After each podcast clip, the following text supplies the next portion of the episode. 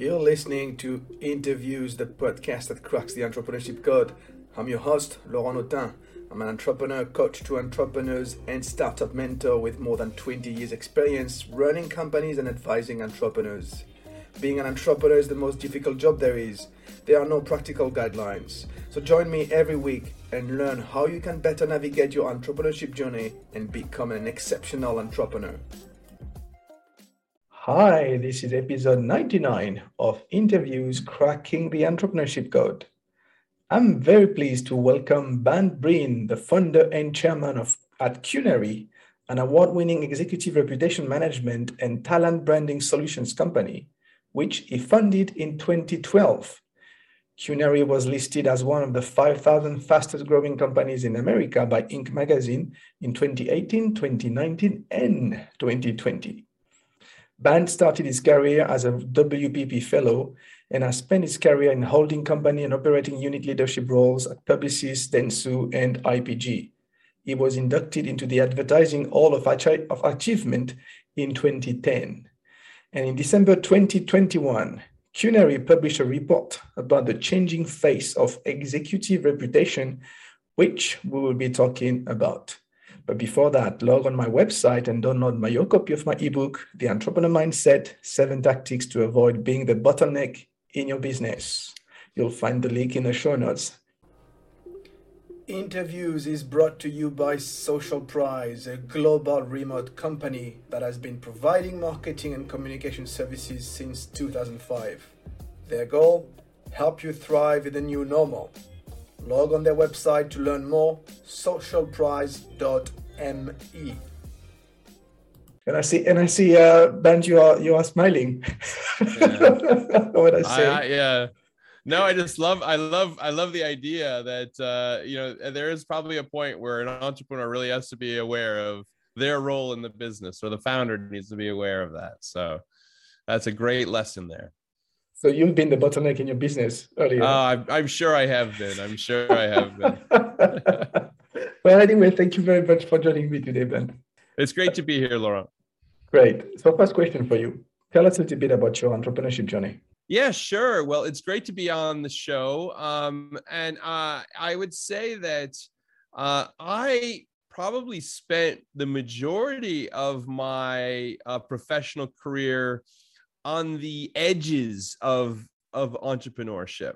And what I mean by that is I actually spent the the the first two thirds of my career very much working in large corporations, um, large corporations that did very you know straightforward things but i was the person in those organizations that was the gateway to those companies working with entrepreneurs working with startup companies. Um, at, at various points i i built uh, companies and, and organizations to facilitate that uh, th- that ability to work with those companies. I invested in many, many startups over the years for large companies on behalf of the, those large companies. And along the way, I kind of got the desire to say, uh, to, to ask myself, well, you know, if you're on the fringes, why don't you take the jump at some? And, and I, and, and I think it was really with Qnary where I, I felt like I had a really strong enough idea to do that. And so I took the leap about a decade ago to start this company that focuses on uh, offering executives the, the ability to make the most of their online presence and grow it. And so we've built a technology that supports that effort. Um, we started out uh, humbly in a in a very very uh, dingy first floor office in New York City, uh, and just me and uh, my, my, my, one employee, and and now we have offices around the world, uh, and we're approaching uh, almost 200 employees. So there you go. What do you remember? What was the tipping point when you said, "Okay, I'm going to do it"? Yeah, I do, uh, and it, it, it's it's funny. Um, and I, I, I, don't mean to cast cast aspersions on large organizations, but but uh, you know what happens in large organizations is that they are constantly reorganizing themselves so anybody who has ever studied companies like Microsoft will be through the whole process of how they essentially reorg almost every six months. They have different titles, etc. And and I I found myself in a situation at one of the, at my last large company where they where where where I had just uh, essentially solved some problems and was growing one of their business units and after about six months and they wanted to reorg it again and restructure the whole thing into another another construct. And and and for me it was just it was just too painful to go through another reorg. Um uh, just seemed seemed like uh kind of uh, shifting the papers or you know whatever it is called you know m- moving the chairs around on the on the titanic type of idea um, it, it just didn't seem like it was worth the time and effort. And and I, I'd found a, a, this area that I wanted to focus more on, and um, I just didn't see the interest in in my larger company to that, that they wanted to spend the same amount of time and effort that I did on this niche area. And so it just seemed it seemed like the right opportunity you know when I, I originally had the concept i wrote it up quickly and i just kind of put it away for a while. Then i pulled it back out and i shared it with um, people that are more knowledgeable from a technology perspective than me. And um, they beat the crap out of me. They basically told me, you know, my idea was wrong in a million different ways, and that that pushed me to to think about it again and restructure it again. And finally, it led to what became Qnary, and uh, that's the business that we have today. You and another employee, you studied at Qnary ten years ago. Today, several offices. You said 200 people. Yeah. So in 10 years, can you tell us about the different stages of growth that you have seen? Yeah, um, you know, it's it's an interesting process. So we our journey probably has been it's been unique and and probably has some familiar traits to it, but um, because I was relatively late uh, in terms of becoming an entrepreneur, you know, I was I was 40 years old at the time. I'd I'd had a, a a relatively successful career in the advertising and marketing world, I had a, a, a, a long list of partners and investors uh, that I could call upon when I wanted to start the business. And so, in fact, the initial fundraising process for us as a for me as a business uh, went quite easy easily in fact I, uh, I i think we raised almost a million dollars within almost like 48 hours. I mean, it was, it was, it was really, really, wow. really it was really fast. It was really fast. And I know a lot of entrepreneurs are going to be jealous when, they, when we're going to hear that. no, no, no. But, but, well, well, I mean, I mean, I, I take that. I think there's kind of two types of entrepreneurs. If, it, if it's a 20 something entrepreneur, absolutely, you're going to be jealous because you know the reality is it's a totally different situation when you're starting from nothing you know nobody you really don't know any better you know you're taking a different type of a risk. Whereas you know, when you're a veteran and a veteran entrepreneur i.e someone who's had a career and then they become an entrepreneur you know it's it's really one of the key things that the, the advantages that that older entrepreneur has is their rolodex you know they do have do have those levels of connection. So in fact, actually, um, you know, that was great. We got going, um, and and uh, I hired my first employee, uh, which was actually the the he's now the CEO of the company. He uh, but at the time, he was the one of the analysts for one of my early investors, and I, I, I said, "Look, I, you know, I love your money, but I want to hire this analyst. he, he totally gets what we're trying to do."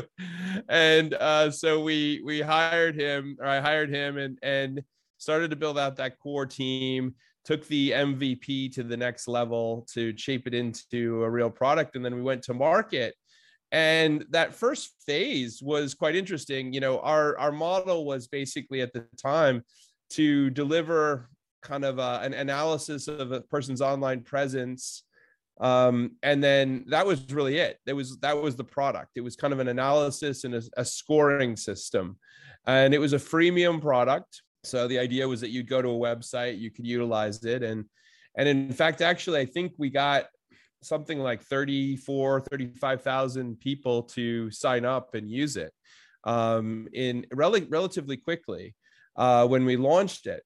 And so we were very excited. This is probably month six or something that we're in.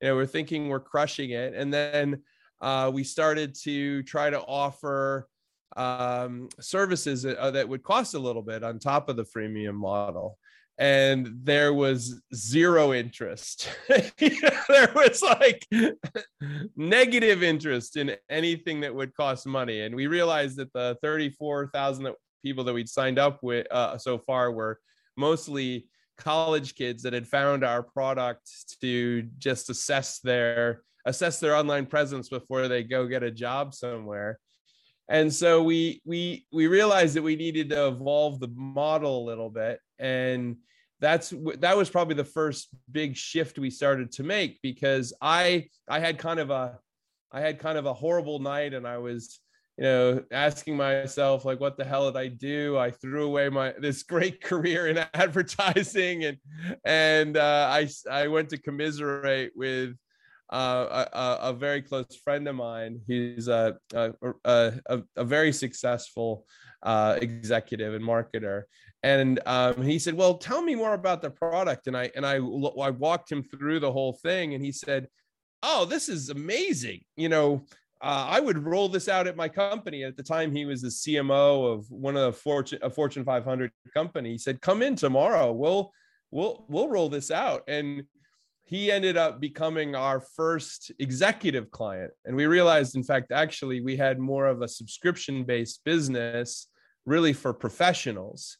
And so we shifted the model to really focus on that executive audience and uh, started to reshape the product to to, to, to their needs. And it, it over over time you know the first evolution past that was that we realized well the analysis of evaluating someone's online presence was is important as a starting point. But when you want to have a relationship with them you really have to manage and help them build a, a greater presence. So we started to build more more tools into our system that you know generated thought leadership content for them help them grow their audience things like that. And um and and that was really the next phase. And then the big kind of growth spurt happened when we launched our mobile app.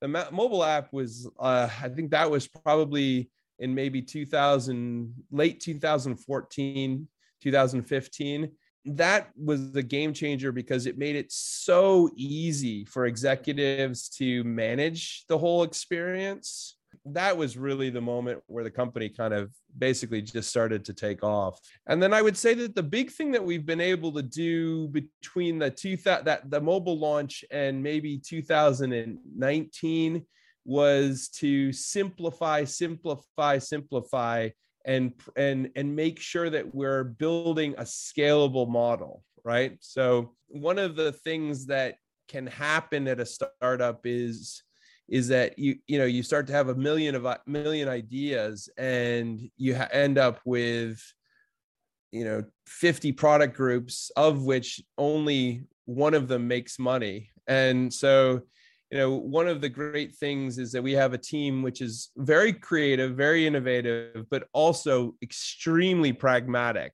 And having those two voices and two uh, dimensions has been critical for our success. You know we've very much been very f- focused on not getting too ahead of ourselves right? So i'm i'm one of those annoying people laurent who you know if you get me started, I'll start to tell you all about the metaverse and all of the exciting things there. And we got to be thinking about it. And, you know, and if you ask me, then, well, how are you going to make money? I'd be like, oh, don't worry about that. You know, we'll figure it out. Right. but, but, you know, the, the reality is that a successful uh, enterprise has to has to make sure they're ahead, but not too far ahead. I mean, it's a really important lesson uh, you know so so you want to sell sell a vision but not too far of a vision um, and and and make sure that you kind of shape that. And, the, and and and of course you can kind of then once you've become hugely successful then you can start to do lots of crazy stuff like uh, you know like an Elon Musk but you got to be a multi-billionaire and that that takes that doesn't happen for many of us so there you go. It hasn't happened for me so not yet so be ahead but not too far ahead. Can you can you explain a bit more? So, so what I think happens is that when you go and raise money and you start to build things, um, you want to be exciting for investors and customers in the sense that you're showing them a new way, but you don't want to be so radically different that they can't even comprehend what you're mm-hmm. doing in in their world. So so I guess what I mean by that is there is some really cool stuff going on in Web 3.0 right now, and some stuff that's happening in the ledger based blockchain world of which is so some of it is so esoteric so so bleeding edge that it has almost no value today like like it, it, certainly i'm glad that people are spending money developing it and i'm sure they'll they'll do well at some point.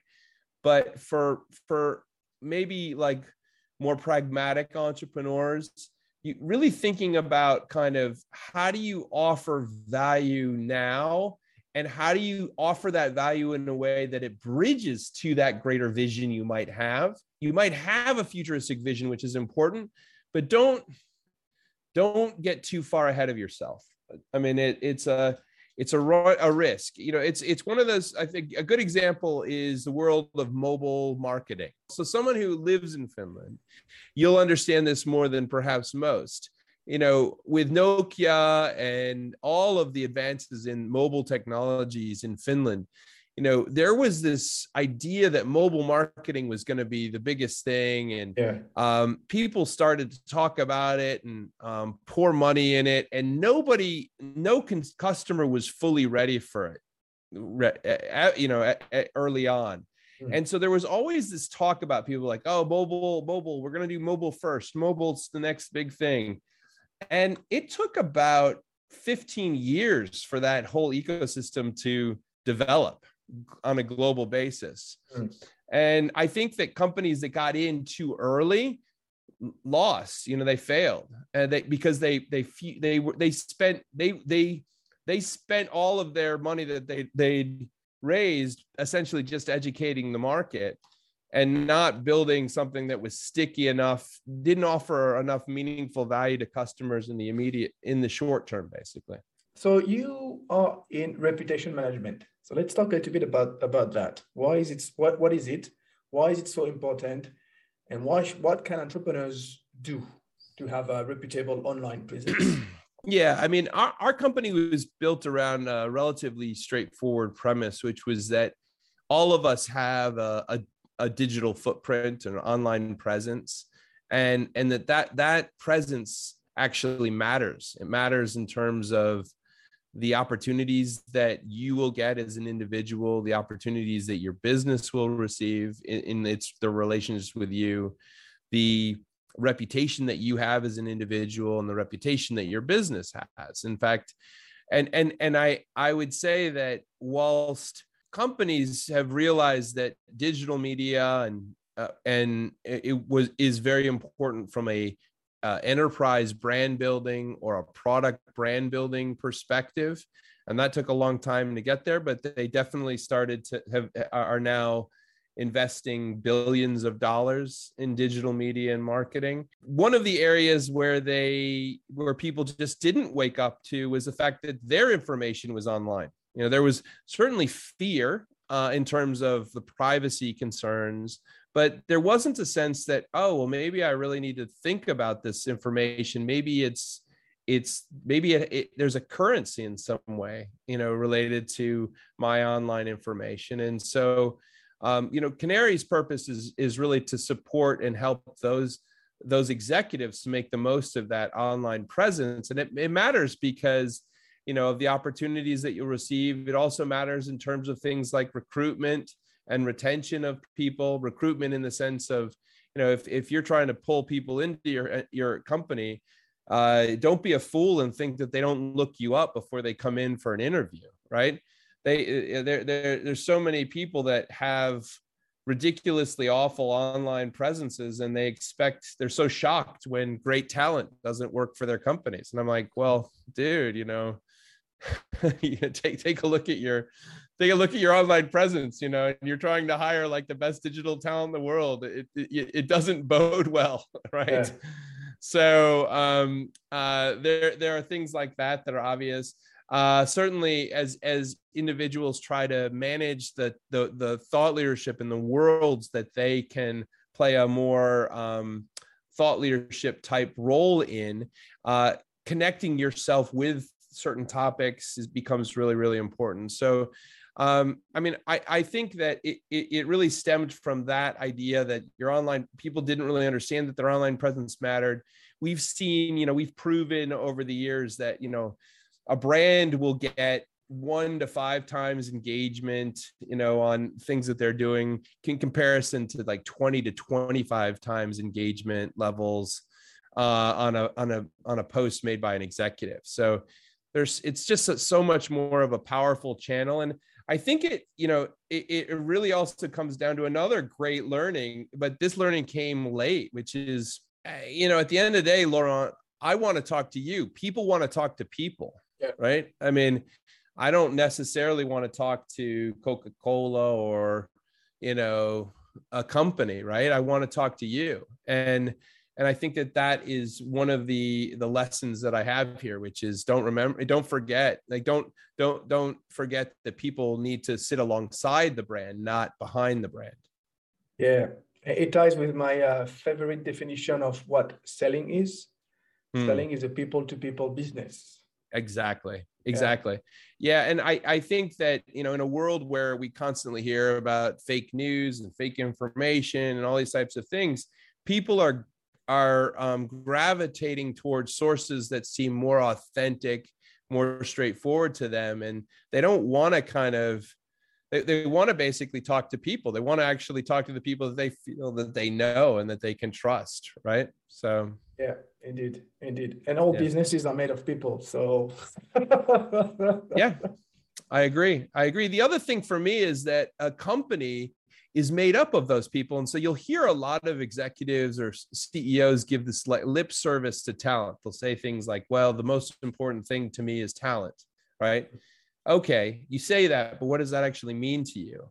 Yeah. Um, certainly, from a communications perspective, it means very little to most companies.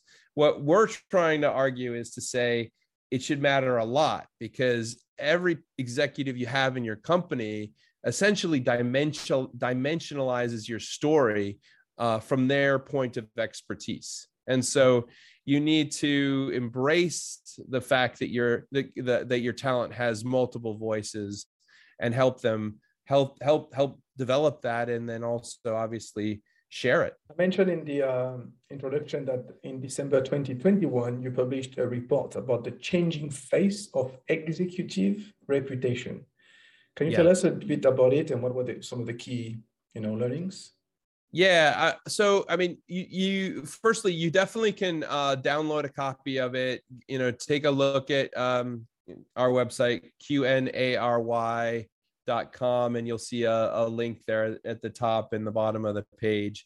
But we do an annual research study. Um, we do this in partnership with a couple of universities, Emerson College in Boston and Blanquerna, which is the leading um, communications school in Spain. And and we do a, a global study of executives' perceptions of their of, of online communications on, and their on, online presence. And and we've been doing this now for five years. Um, the study continues to grow. It's I think the largest study now um, out there. Um, and it's been fascinating to see the learnings. The, the, the, the, report that came out in December was quite interesting on a, on a couple of levels. Um, some areas probably not surprising.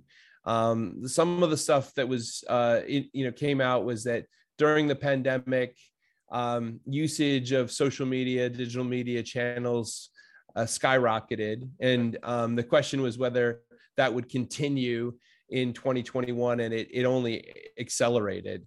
Uh, and, and so that was quite interesting. One of the things that was kind of a shocker for people was that it was the first time that we saw LinkedIn have a bit of a drop in terms of its importance of looking up other executives on LinkedIn as a platform. Uh, and we saw the emergence of other channels uh, that we sometimes we would say are more kind of consumer facing or private channels like Instagram and TikTok. And we really wrestled with this one because for years, uh, those channels, especially things like Instagram, had not had not really registered heavily on our uh, executive online yeah. index. You know, it wasn't perceived as a kind of a professional channel. Uh, and and so it was interesting for us. And so we tweezed through it. We asked people, and and and we've kind of come to the realization that millennials now are not so young anymore. You know, millennials now. You know, millennials millennials now have kids. Uh, they also have important jobs. They're leaders of companies, right? So yeah. big companies. And um, as they've matured and they've kind of moved into these larger roles, their media habits have continued with them. And so their expectations are much more multimedia, much more Instagram, much more video, things like that that to us has been exciting because um, we've been pushing heavily uh, our solution into the video uh, space for the last couple of years. And so it just you know we're on a nice trajectory there to develop uh, essentially a much much much richer experience for executives to tell their story. Interesting. Let's go back to you. You as you as the the entrepreneur. What have you learned about yourself since you became an entrepreneur it's a great question. In many respects, if you were to talk to the 13 or 14 year old version of me, I saw myself as an entrepreneur back then, right? I I definitely uh, set up businesses with my the group of friends that I grew up with. Uh, none of them were terribly successful, but we always try we always were setting up various businesses. And I think that that has always been with me this idea of creation and innovation from a very early age. The reason why I mention that is that even though I worked for a long time in large companies, I always kind of saw myself as someone that was always thinking about new ideas and innovation. That's kind of why I was playing that bridge role. And then I, I then finally jumped. How is it, you know, what does it mean? How does it define me? It's important to realize how hard it's going to be and how many sacrifices you're going to make to be an entrepreneur. And I I don't think many it's it's the right thing for many people. You really have to be willing to make a lot of sacrifices and I've sacrificed a lot in my life because of the the choices I made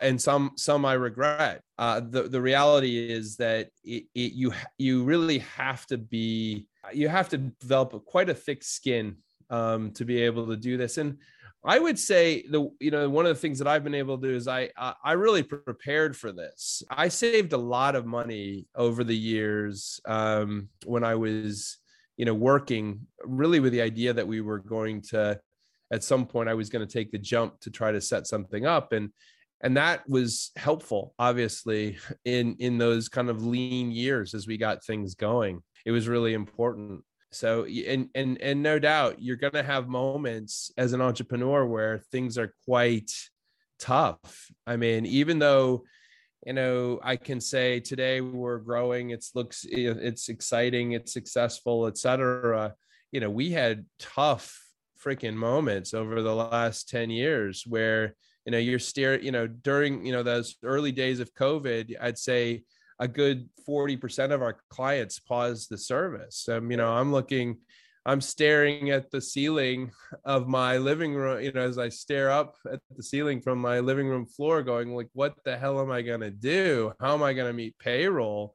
Mm-hmm. you know right? I mean those are those are real moments. And and and and I love when I talk to entrepreneurs because if you know real entrepreneurs have had to grapple with those issues. They they really understand things on the coal face in a way yeah. that in a way that large executives have no clue. Like they just large executives just never have had to think about those types of issues. True entrepreneurs are are tough tough SOBs. There, you know, you have to, you know, it, it, really, you really have to be able to go to withstand a lot of stress um, yeah. uh, to to make it through.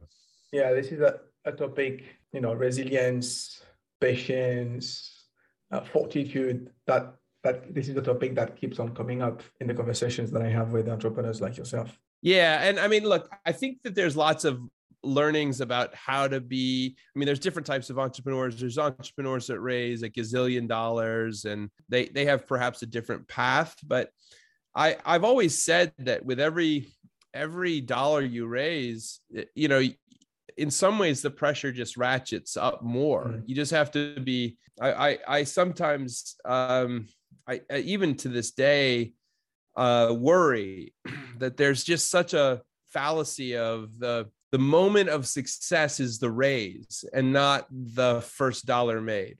I see it so many times where i'll sit with young entrepreneurs and you know they they have that exciting kind of uh, ego. Uh, it's it's actually it's exciting to me to see it but it's sometimes like yeah well you know we just raised you know 10 million dollars and and I'm like oh that's that's awesome you know that, that is it's great yeah. but then I'm like I'm doing the math in my head because I've been a VC as well mm. you know I'm going like oh, okay so they probably have about a hundred million dollar valuation and and I'm, I'm like so what how does the business look? Where are you guys? And like oh we haven't we're you know we're pre-revenue.